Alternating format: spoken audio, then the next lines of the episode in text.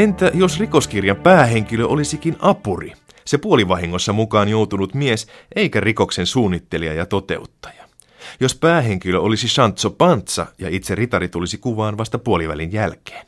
Pätkä ilman Pekkaa ja Watson ilman Sherlockia. Tällainen on Alfred Döblinin nerokas ratkaisu teoksessa Berlin Alexanderplatz, joka on yksi lempikirjoistani ja vuorossa ensi sunnuntaina kymmenen rikoskirjan sarjassa. Tämä sivuhenkilö, Franz Bieberkopf, on yksi tuhansista ja taas tuhansista mitätön pikkukonna. Hän osoittaa, että rikos ei ole erityinen tapaus, vaan 30-luvun laman ja sekasorron aattona Berliinissä elinehto ja ainoa mahdollisuus. Franz jopa vannoo vankilasta vapauduttuaan, ettei enää sorru rikoksiin, mutta rikollinen aika ja rikollinen kaupunki vievät mukanaan. Näin sanoo vieraamme psykiatrisen vankimielisairaalan johtaja Hannu Lauerma. Kirjasta on tullut klassikko oikeastaan paljolti juuri sen takia, että se on 29 kirjoitettu hiukan ennen natsien valtaan nousua. Ja siinä kirjassa tihenee ja tihenee ja tihenee semmoinen kuhiseva tunnelma sillä lailla, että Berliini tuntuu semmoiselta muurahaiskeolta, jossa liike vaan kasvaa, kasvaa, kasvaa ja kasvaa, jännitteet kasvaa. Ja se tuntuu todella, todella siltä, että nämä muurahaiset lähtee justiinsa marssille, niin kuin lähtevätkin ja Anna Kortelainen.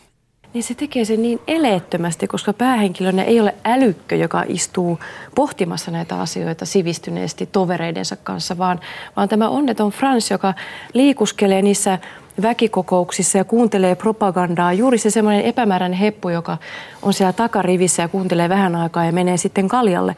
Ja menee yksin, sillä hän on yksilö ja päättänyt selvitä self-help hengessä aivan yksin.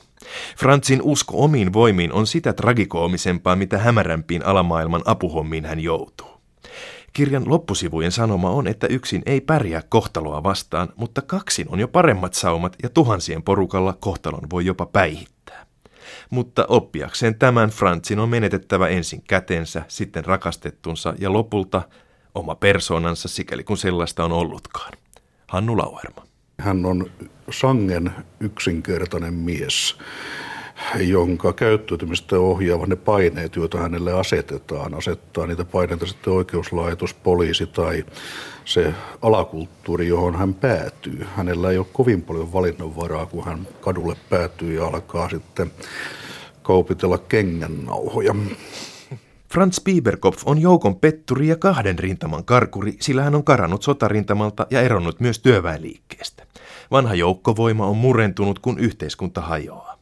Hävityssota, häpeärauha ja pula-aika johtavat syyttelyyn ja syntipukkien etsintään 20-luvun kyyniseen elonjäämiskamppailuun. Saksa on pettureiden ja huijareiden käsissä kaikuu kaiken aikaa Alexanderplatzin megafoneista, joten pienen ihmisen pieni rikos on pikkujuttu suuren valtiopetoksen rinnalla. Yhteiskunnan ainoa järjestäytynyt osa on järjestäytynyt rikollisuus, mutta Dublinilta on turha odottaa Mario Puzzon mafiaromantiikkaa.